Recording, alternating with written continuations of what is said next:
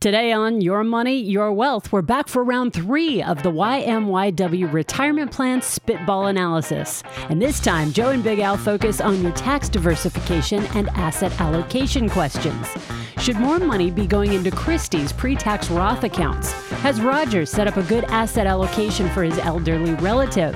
Plus, find out what the fellas think of the rule of 100 or the rule of 120 for investing in stocks and bonds, as touted by Jack Bogle and the Also, should Tom take a coronavirus related distribution?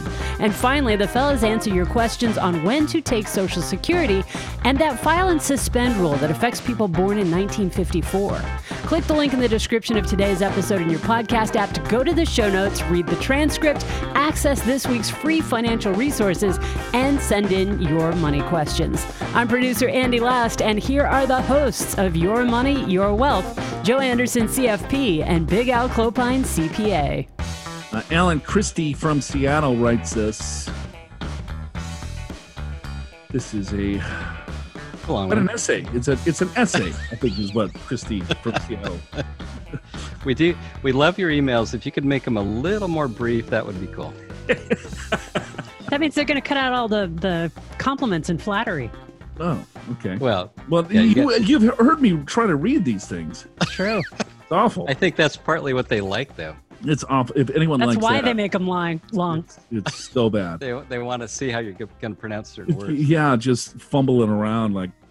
Anyway, hi, Big Al, Andy, and Joe. Okay, first of all, so I'm last billing here. Um, She's maybe Big Al fan. Maybe I don't know. she is a Big Al fan. uh, big fan of the show especially when you praised my comments on Solo 401k a while back, podcast 194. I have a question about your favorite topic Roth retirement accounts. It's not our favorite topic, Christy.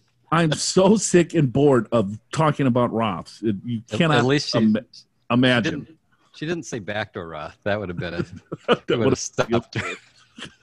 Kill killer. Oh God. Um, but we're doing our duty to answer your guys' questions. Um, I have a question. Okay, so it's the show's. T- it's it's your show. It's your favorite topics. It sounds yeah. like. Okay, my husband, 52, and I, 46, are planning to retire when he's 60.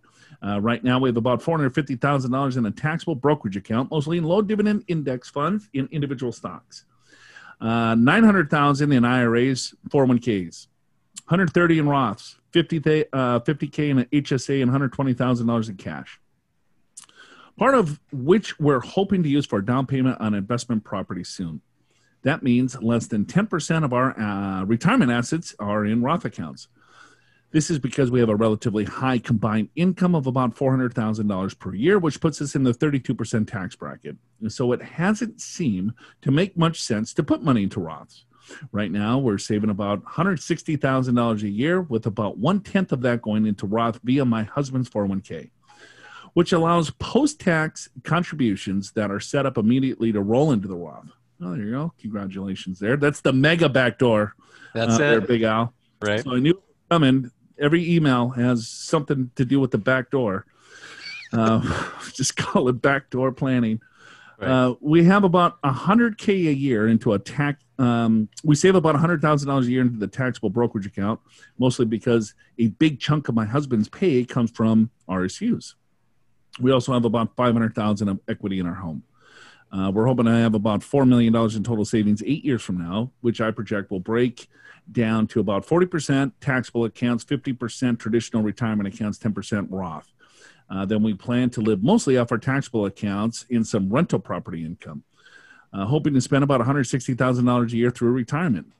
So, uh, looking to do Roth conversions for the first 10 years of retirement, uh, then would switch to living off a combination of traditional and Roth re- retirement accounts plus Social Security.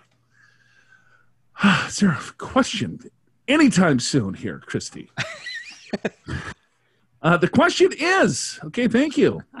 Is this a good plan? Yes, it's a wonderful plan. Will it give us enough tax diversification in retirement? Given the capital gains taxes are lower than the tax brackets we plan to be in retirement, is it okay keep putting as much into the taxable accounts? Or should we divert some of the taxable accounts to minimize post tax contributions, beef up the Roth before we retire? Um, I like the liquidity and flexibility of taxable accounts, and I'm reluctant to take money out of them during the next few years since they're mostly in stocks, which means uh, we have a high average rate of return, but they're volatile. Am I wrong to rely so heavily on taxable accounts in the retirement plan at the expense of Roth contributions? So, no, I, I mean, I think she's on point. She's gonna, they're still gonna have a, a couple million bucks in retirement accounts when when they retire. Um, so I would fully here's here's the rules. This is what I would do. They're saving one hundred sixty thousand dollars a year, Al, which is a significant amount of money uh, compared to most Americans. So Christy, um, so if if your husband's going with the Roth four hundred oh one k, what the hell? Go Roth four hundred oh one k. Um, do the after tax contributions to the max. So that's about fifty four thousand dollars that you could put there, and then convert that into the Roth. Um, if you have a 401k, put max out the 401k plan. If you haven't done backdoor Roths, do a backdoor Roths of another 7000 apiece. Um, and then everything else goes in the brokerage account. What do you think, Al? Uh, good. good. Um, except she mentioned she's got 401ks and IRAs. So if they already have IRAs, the, the backdoor Roth will be more problematic because of the aggregation rule and the yeah. Well, then put it in the 401k. Yeah, if you can roll your IRAs into the 401k, it opens up the ability to do the backdoor Roth. But yeah, I, I agree. I think it's a great plan. I think, uh, Christy, you're in a high tax bracket right now, so the tax deduction is is is particularly valuable. And then in retirement, you'll likely be in a lower bracket. Uh, looks like your husband will retire at age 60, so there's 12 years to convert, and you're even uh, a little bit younger. So there's a lot of years to convert, and, and while you're in low tax brackets. So yeah, that's uh, I think it's a great plan. Yeah. So right, they're using the trough, have that low income, convert up to the 10, 12% tax bracket. You got 10 years to do it. They're living off the brokerage accounts. That's going to be capital gains. Uh, their RMDs at that point is going to be pretty low right? Because a lot of it's in the Roth. The Roth doesn't have an RMD. Uh, the Social Security push that out to 70, right? The provisional income on the income for Social Security it doesn't include Roth distributions, so they could potentially be in a zero percent tax bracket um, in retirement if they do this right. So, uh, great job, Christy. Thank you very much for the email. Roger writes in from San Diego. Hi, Andy, Alan, Joe. Oh, insure Joe too. God, this is like three in a row. They're doing your trick. They're figuring out the thing that bugs you and they're using it against you. They, they seem to like to do that, don't they? I guess so. It's very funny. Thanks for all you do and a great show. All right, so I'm tasked with helping an elderly relative handle their money. But first, let's go through the most important info. I drive a 2009 Altima. I don't have a pet, but I love dogs. Altima. I'm trying to figure Nissan. out. Nissan yeah. Altima. That that looks like a Camry. Yes. Maybe. No? Maybe. S- similar. Yeah. I think so. Yeah. Affordable, but I think it's maybe sleek. Not, not as big as a Camry, although I, I could be wrong. Okay. He loves dogs, but doesn't really want to rescue one. Sounds like. I love them, but I don't want one okay, the relative doesn't drive or have a pet. The relative is 89 with excellent longevity and health, and we're hoping will be around at least 10 more years. wow, that's age 100. Yeah. After spending their pension and Social Security, they spend about 3% of the portfolio a year and don't have a desire to spend more. They live in an independent living assisted facility, all meals included, uh, but don't currently need assisted living. Um, obviously, when they need assisted living or long term care, their spending will go up. Now, their heirs are all fin- financially stable and don't mind that the portfolio is spent down. I've set up an allocation for them that is currently 33% S&P, 46% bonds, and 21% cash. I think odds are good that they won't ever spend the money in stocks, and about 30% of the stock value is unrealized capital gains. Uh, their current income is in the 22% federal tax bracket. They live in California, so I'm thinking let the stocks go to their heirs. There's a revocable trust to get the step up in basis. Total estate is well below the state tax exemption. Uh, the biggest dilemma that Rogers got here is what to do for bonds and cash. Right now, I have them in short term and medium term bond index funds and laddered one to two year CDs. I know fixed income right now is just horrible, but I wonder if I'm missing something. I've considered munis, but given the COVID recession, I think there might be more risk than usual. I've also looked at a three-year, um, ooh, a, a guaranteed uh, annuity, uh, but I don't know that the interest difference is worth a hassle. I agree with that. Um, I could take some of the bond money and put it into preferreds, uh, but that would also expose more portfolio uh, to stocks. I'd love to hear your thoughts on the allocation as well as what to do with the bond cash allocation. Obviously, your comments will only be taken as entertainment value, so feel free uh, to entertain away. All right, so Roger's living in the world that we all live in is that he can't find yield in fixed income. Yep, that's very true right now. So he's like, okay, well, I got 33% uh, S&P 500. We're not going to sell the stocks. We got unrealized capital gains. Uh, they're only taking they're, they're they're taking two or three percent from the portfolio. A lot of money in bonds and cash, and it's like, hey, the yield on this is dog doo doo. Um, yeah, I mean, welcome to the world we live in with very low interest rates. Is is there something else that, like, if he goes preferreds, MLPs? I mean, there's all sorts of way that you could create income with a higher yield. But he just said it himself. He's like, okay, if I try to get a higher yield, what's going to happen? He's going to take on more risk. And you could go into high yield bonds or preferreds, but they act almost like stocks in a downturn. So if you're willing to try to get the upside, but are willing to take the downside, well, then by all means but just understand the risk and return relationship of whatever investment decision that you have. Uh, uh, cash and short term bonds is, is the riskless asset. That's why you're not getting any return on it, uh, but it's going to be your buffer when the market corrects. Yeah, that's exactly right. And, and I think that to me, the allocation is probably pretty close. I, I might um, have a little bit less in cash just because bonds pay more than cash right? And and last you know earlier this year when the market went down, we got we got some good returns in bonds, and that's that's what the whole point of bonds is they help they help buffer the stock market. But I would on the stock side, I would probably go uh, Wilshire 5000 or total stock return instead of just the big big boys, the S&P 500 and I would probably maybe I would do a quarter of that or 33% of the stock portfolio in international, maybe a total international fund just to get a little bit more exposure that way. But there's just there's not a lot of return in bonds, but it's better than cash.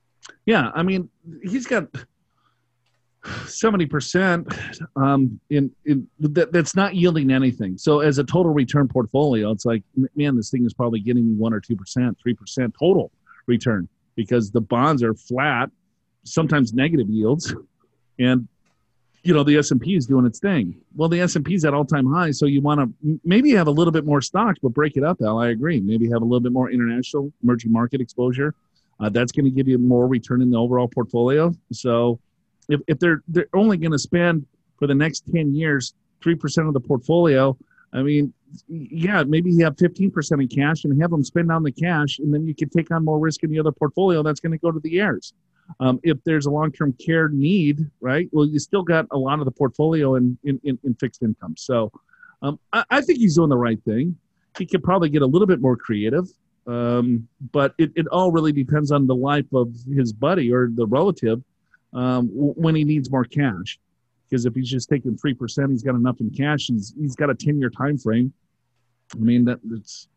I think I think he's on track. I wish there was a silver bullet to say, "Hey, try this ticker or try this or you know uh, when it, when it comes to safety there's a relationship there with the return and low risk means low or no return in this environment are you confused on the concept of asset allocation?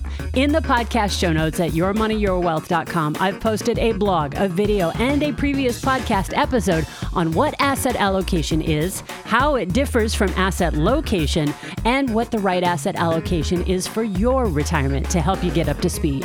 If you have a question about an appropriate asset allocation for your retirement investment portfolio, click Ask Joe and Al on air there in the podcast show notes, or sign up for a free financial assessment for a deeper one on one dive with a certified financial planner professional.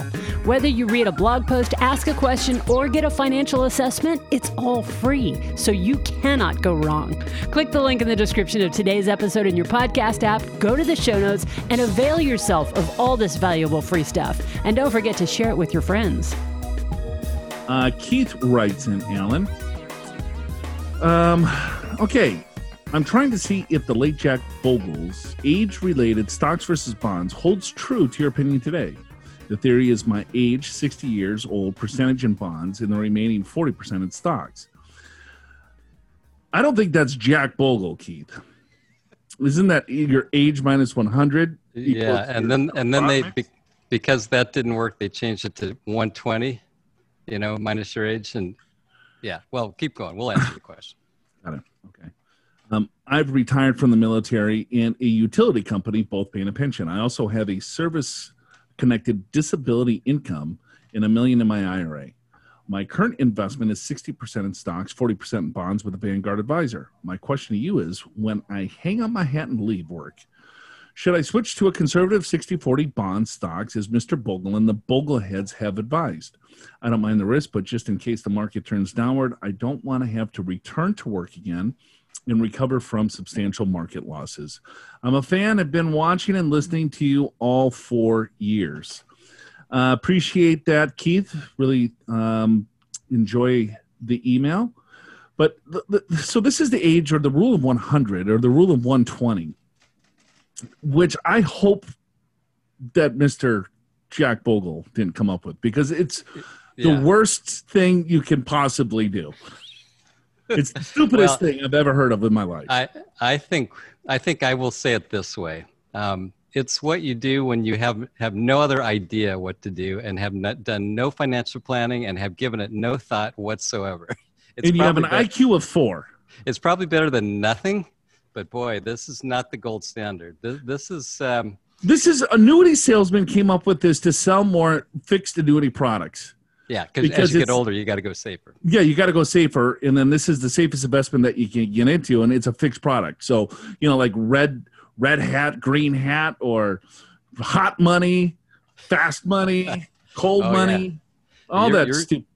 You're 70. You, you have 70% in fixed. And I got just the product for you. I wouldn't, right. I wouldn't got, be surprised. yeah, you got a million dollars, Keith? Well, you need 70% um, in this fixed annuity. It's going to pay me a nice 7% commission. Um, so, no, what you, you, have to take a look at. So, so Keith, he's got a pension, he's got disability, he's got million bucks. Um, he's going to have Social Security potentially. So, it sounds like Keith is set up with his fixed income. So it's not 60 40, it's not your age. I mean, we have clients that are in their 90s that have millions that it's for their grandchildren. You know, so you're 90 minus 100, so 10% in stocks, 90% in bonds, and it's for a kid that's, you know, in his 20s. I mean, that would, you would lose your license. That's really bad advice.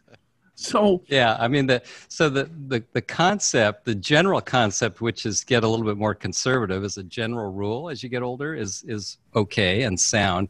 It's just that when you look at everybody's situation, everyone has a different answer because their circumstances are differently we we'll have people in their 40s that maybe maybe all they should handle is is 30% in the stock market just because of a whole variety of things. Maybe they've got they got a whole bunch of stock options they got a whole bunch of money they're risk adverse and they don't need to take a risk to cover their lifestyle.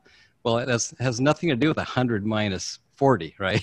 Right. Or 100 minus 60 or 100 minus 90 what happens when you get to 105 then uh, you have to have 105% bonds and uh, yeah, you, you got to give five percent. Yeah, you, yeah, you short the market, and you got to give five percent of your stuff to the treasury. Yeah, uh, maybe that's it. Yeah. So, and, and I, I like where he's going because I think a lot of people might be hearing the same kind of bad advice. Here's a rule of thumb I think is better, Keith. Is that it, it takes a little bit more work than just taking your age minus hundred. You, you have to look at okay what are you spending? Let's say Keith is spending sixty thousand dollars a year, and maybe his pension and Social Security is paying him forty thousand dollars a year, right? So you look at the shortfall. So if he's spending sixty and the shortfall is forty, he's going to be short twenty thousand bucks, right? And in that case, he might want to go 10 years. Let's say he's a pretty conservative guy. He wants to be a little bit more conservative. So go 10 years in fixed income. So 10 years of, of, of, of let's say, fixed income of your income need. So if he needs $20,000 a year times 10 years would be 200 grand. So in Keith's situation, he's got a million bucks. So we might recommend an 80 20 portfolio 80% stocks, 20% bonds, because it's very specific towards his goals. Right. Yeah, and I think the that's right. And the other way to look at it is is you go through the same math and figure out okay, 20,000 is what I need. What's my portfolio?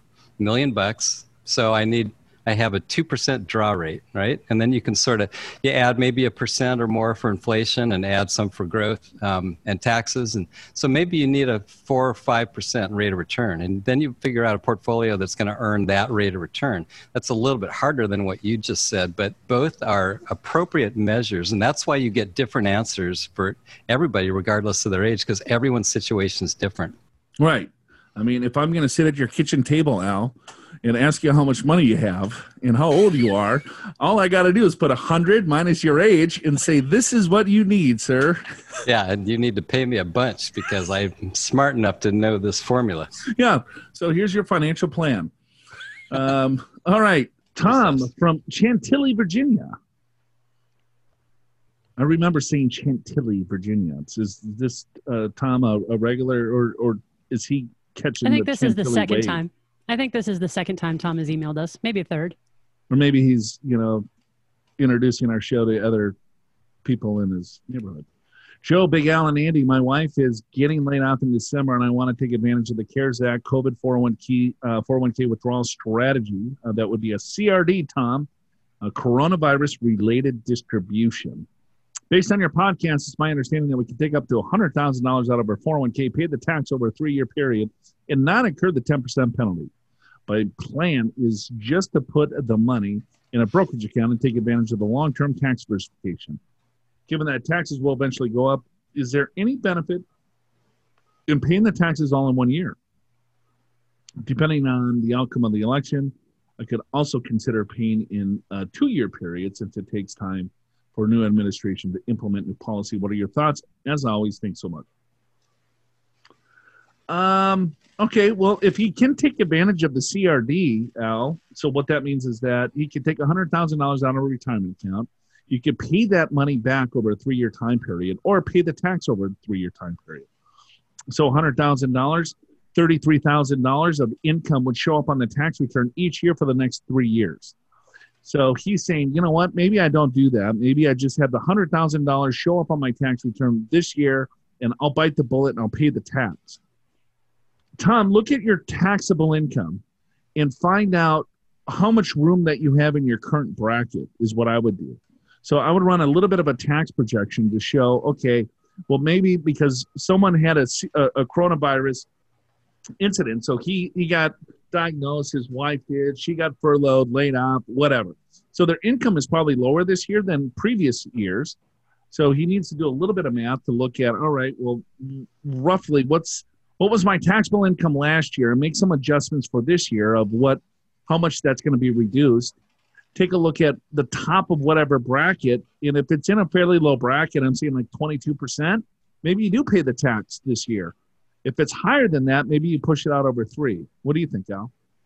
Yeah, I agree with that. And one, one thing you mentioned is maybe I'll do two years, and that's not an option. You can do it all in one year, or you can do it in three. You're not allowed to pay the tax in two years. So th- those are your choices.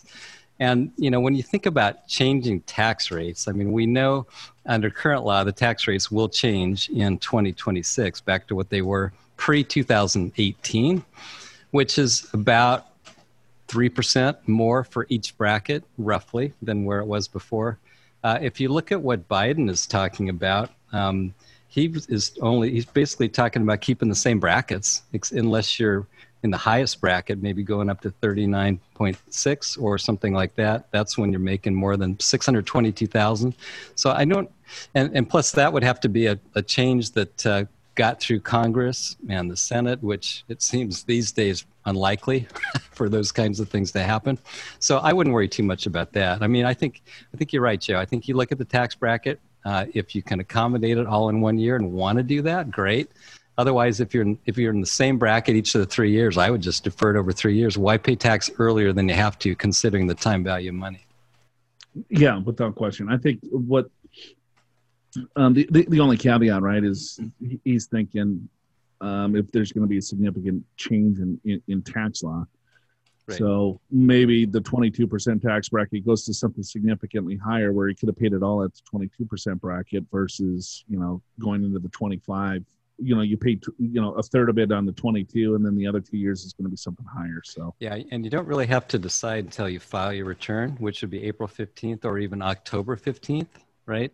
Of next the year. following year, right? Yeah. And but by then, I think there'll be a lot more clarity on what's going on. So I would kind of wait till there's more clarity before you come up with your strategy. Very good. Very good. All right. Thanks a lot for the question. Who's going to win the race for the White House? Will the next Congress be red or blue? Do elections even matter for financial markets? And are your taxes heading higher? Our Executive Vice President and Director of Research here at Pure Financial Advisors, Brian Perry, CFP CFA, is in the middle of writing a series of blog posts on this very topic called Decision 2020 Your Money and Your Vote. You can read the first three installments right now in the podcast show notes, and be sure you're subscribed to the YMYW newsletter to get updates when Brian publishes the next three installments on taxes and building an election proof portfolio. Click the link in the description of today's episode in your podcast app to go to the show notes, read the podcast transcript, access Brian's latest blog posts, subscribe to the newsletter, and send in your money questions. Larry writes in somewhere near Columbus, Ohio. Hey, Andy, Big Al, and Joe. God, that's annoying. Love, love, love the show. Uh, yours is one of the few podcasts in my rotation that I faithfully listen to every week. You are the car talk of personal finance, extremely informative while being incredibly entertaining. I have a question regarding when my wife and I begin to draw Social Security. I'm 58, she's 60. We both retired within the past year. We are considering waiting to age 70 before either of us draws Social Security. We are fortunate to have saved more than significant post and pre tax savings from which we will draw to pay for living expenses uh, until age 70 and beyond. My expected Social Security payment at 70 will be 3000 bucks. My wife's is going to be 1800 uh, so $4,800 combined. We both are in good health and hope to live past the break even point and maybe into our 90s. My question is uh, given that we can, given that we can f- Forestall. Forestall. forestall, forestall, Hold off on. forestall in seven years ago. okay, drawing on Social Security until we are eligible for the maximum benefit, should we necessarily do so? Okay.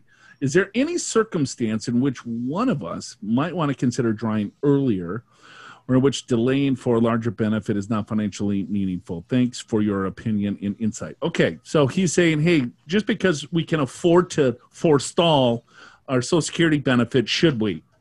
Yeah, that's what he asked. And he's looking at this as an investment, Alan, not necessarily insurance. So we can answer this two ways. I guess the insurance ways, if you think you're going to live into your 90s, then forestall.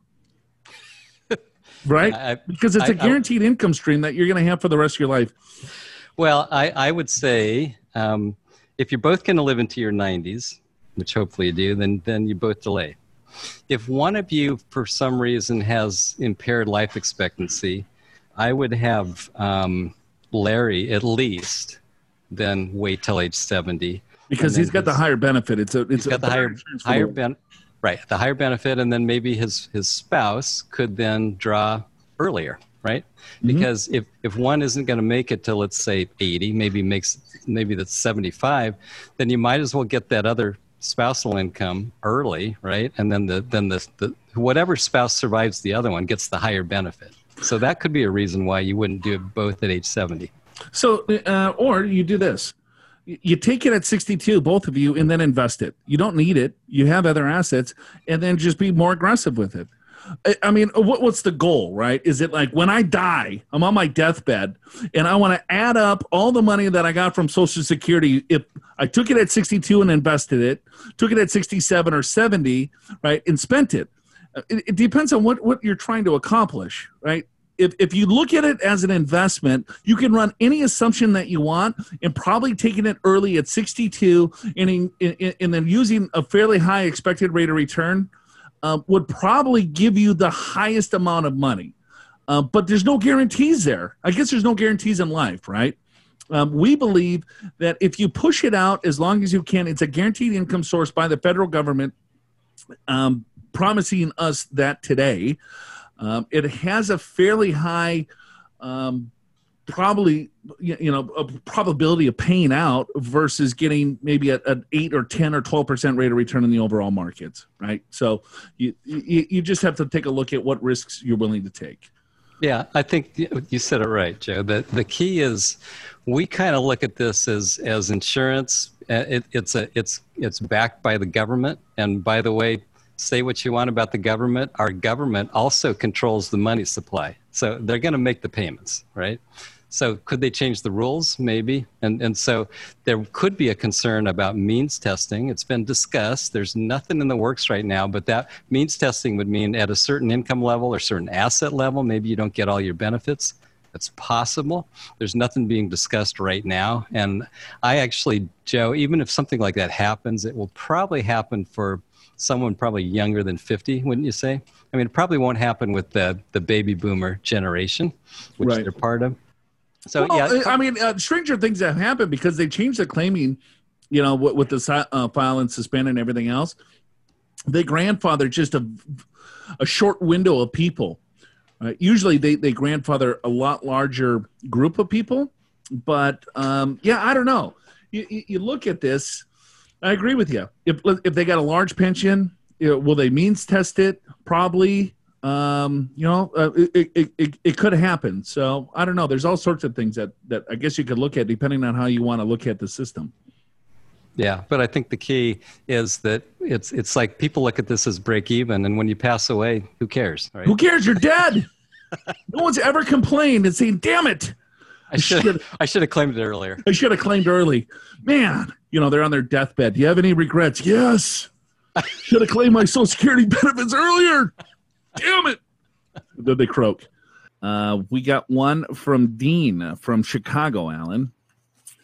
I enjoyed the combination of knowledge, honesty, and friendly banter that makes your podcast educational and entertaining. Um, I'm getting mixed answers for the divorce spousal benefit from the SSA website. I was born November 1954. My ex wife was born March 1953 we were married 24 years and have been divorced 17 years. Can I claim divorce spousal benefits? Or does the January 2nd, 1954 spousal rule prevent it? I'm born after January 2nd, and she was born before January 2nd. I have not claimed Social Security yet, but my ex wife has started, was hoping to hold off on claiming SSA benefits till I turn 70 and get a monthly boost using the ex wife's benefit. Uh, currently, my Social Security benefits around 2700 and hers is 1900 thank you for looking at my question um, well thank you dean so al what he's looking at here is he wants to file a restricted application on his own benefit he wants to file a spousal benefit on an ex-spouse's record and claim 50% of that benefit because he is full retirement age and he wants to let his own benefit accrue uh, the 8% delayed retirement credit until his age 70 and then turn his on. Uh, that's the gist of what I'm trying to understand from his question. Yeah, that's what I get too. And, and unfortunately, I don't think, Dean, you're going to like the answer because there was a rule change, uh, as you identified, on January 2nd, 1954. And uh, this is right off the Social Security Administration website. I'll just kind of read a couple little blurbs here. Well, the uh, rule uh, one, wasn't changed in 1954. I'm the, sorry, it was changed recently. You, yeah, thank you. It affects 1954. it affects people that were born at, before or after January 2nd, 1954. See, it was what 65 years ago. We're finally getting around to talking about it. okay, let me let me start over if, whether you were born before or after January 2nd, 1954 makes a difference. Right. So if, if your ex spouse was born before January 2nd, 1954, ex spouse being you, Dean, uh, and has already reached full retirement age and can choose uh, then they can choose to receive only the divorced spouse's benefit and delay receiving their own retirement benefit until a later date So if So that- Dean was before, um, if, if if Dean was born before 1954, J- Yeah. January 2nd, 1954, he would be able to, to to file the restricted application and let his accrue. But he was born after Yeah, January by- 2nd, 1954, by a few months. Yeah, by about 10, 11 months. And, and so now here's the second sentence. If your ex spouse's birthday is January 2nd or 1954, again, being Dean, being the ex spouse, uh, or later, the option to take only one benefit at full retirement age no longer exists. You can take the spousal benefit, Joe, but then you're deemed to take your own benefit. So you there's you can't you, you can't get the delayed retirement credit. Is kind of what he's asking. Right. It's gonna. it- It's gonna. He could take his. Be- he could try to take the spousal benefit now, but it's basically gonna give him his own benefit. It's gonna be the higher of the two. That higher of the two. That's right. So there's there's zero benefit. So if he wants to wait till 70, then wait till 70. But there's unfortunately no way to game the system uh, on on getting the spousal benefit. That's why they made that change because it was a pretty generous rule, and at, at some point the politicians feel, felt that wasn't the intent of the rule. So yeah, the old um, file and suspend. Um, I mean, we used to do that quite a bit. And God, Yeah, it, it, yeah. it seems like it's it's it's changed quite a few years ago now. Man, time flies, right? Yeah. I Wasn't that mean, 2015 or something? God, no, it was 1954 compared to now. Yeah, that was that was even before I was born. How about that? and I'm finally getting around to it right now. All right, You know, uh, ne- I was just going to say next week I'll get to 1955, maybe through 57.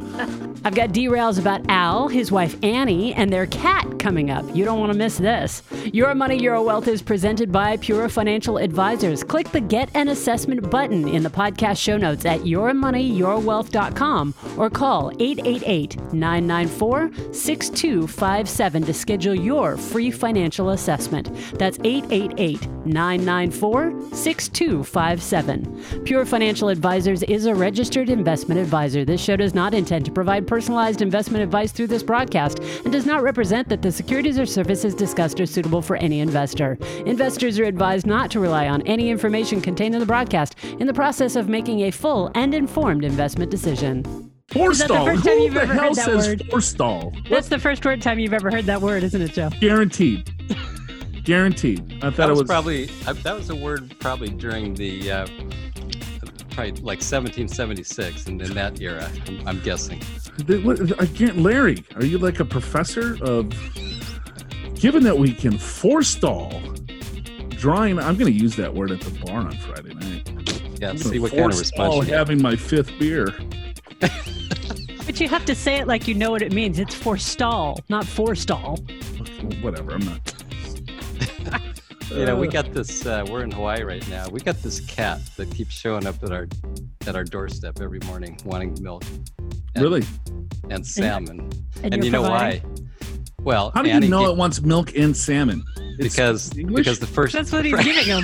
the first day that's what Eddie gave him, and he keeps coming back. well, So of I'm course. assuming- Where's the salmon? She put out like uh, like Rice Krispies. you didn't like that. I Or got used to salmon. Sorry. Yeah, right. What the hell? What, what do you guys have Rice Krispies for?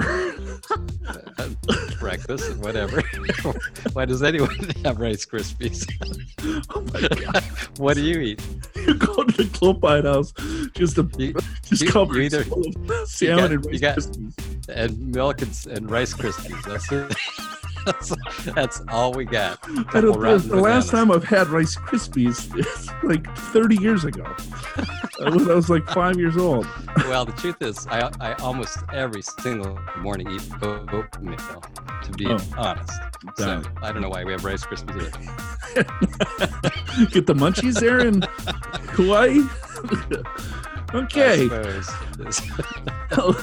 All right. So Roger, we're back to him. All right. Um, he's driving around the Altima, doesn't have a pet. Al's got a cat for you. I got, I got, yeah, the cat needs somebody. And Annie, you don't have to bend over. We're not on TV. This is just a podcast. Oh, he said you don't have to bend over. It's we're not on TV. It's a radio podcast. what she'd been. I didn't even see. Yeah, she's hiding Yeah. behind you. You see, you see the top of her yeah, top of her head as she went in to grab something from the fridge. Yep. Got it. No. I'm just thinking about what what are we going to feed the cat? Because I think we're out of salmon. I don't know. Rice Krispies.